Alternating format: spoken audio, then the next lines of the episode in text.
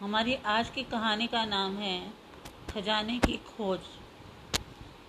एक गाँव में एक रामलाल नाम का एक किसान अपनी पत्नी और चार लड़कों के साथ रहता था। रामलाल खेतों में मेहनत करके अपने परिवार का पेट पालता था, लेकिन उसके चारों लड़के आलसी थे, जो काम में इधर उधर घूमते रहते थे। एक दिन रामलाल ने अपनी पत्नी से कहा कि, अभी तो मैं खेतों में काम कर रहा हूँ लेकिन मेरे बाद इन लड़कों का क्या होगा इन्होंने तो कभी मेहनत भी नहीं की, ये तो कभी खेत में भी नहीं गए। रामलाल की पत्नी ने कहा कि धीरे धीरे ये भी काम करने लगे। समय बीतता गया और रामलाल के लड़के कोई काम नहीं करते थे एक बार रामलाल बहुत बीमार पड़ गया। वह काफ़ी दिनों तक बीमारी रहा। उसने अपनी पत्नी को कहा कि वे चारे लड़, चारों लड़कों को बुला कर लाए। उसकी पत्नी चारों लड़कों को बुला कर लाई रामलाल ने कहा, लगता है कि अब मैं ज़्यादा दिनों तक ज़िंदा नहीं रहूँगा। रामलाल को चिंता था कि उसको जाने के बाद उसके बेटों का क्या होगा।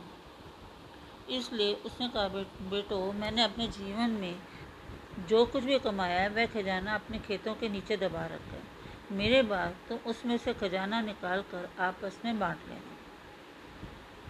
ये बात सुनकर चारों लड़के खुश हो गए।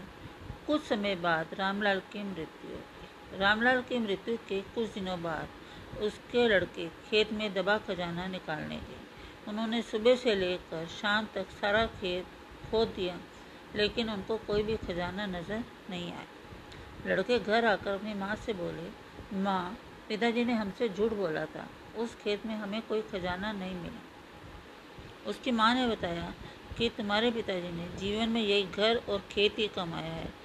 लेकिन जब तुमने खेत खोद ही दिया है तो उसमें बीज भी बो दो उसके कहे अनुसार लड़कों ने बीज बोए और माँ के कहे अनुसार उसमें पानी देते गए कुछ समय बाद फ़सल पक कर तैयार हो गई, जिसको बेचकर लड़कों को काफ़ी अच्छा मुनाफा हुआ, जिसे लेकर वह अपनी माँ के पास पहुँचे। माँ ने कहा कि जो तुम्हारी मेहनत ही असली खजाना है, यही तुम्हारे पिताजी तुमको समझाना चाहते थे। बच्चों, हमें इस कहानी से ये शिक्षा मिलती है हमें आलस्य को त्याग कर मेहनत करनी चाहिए।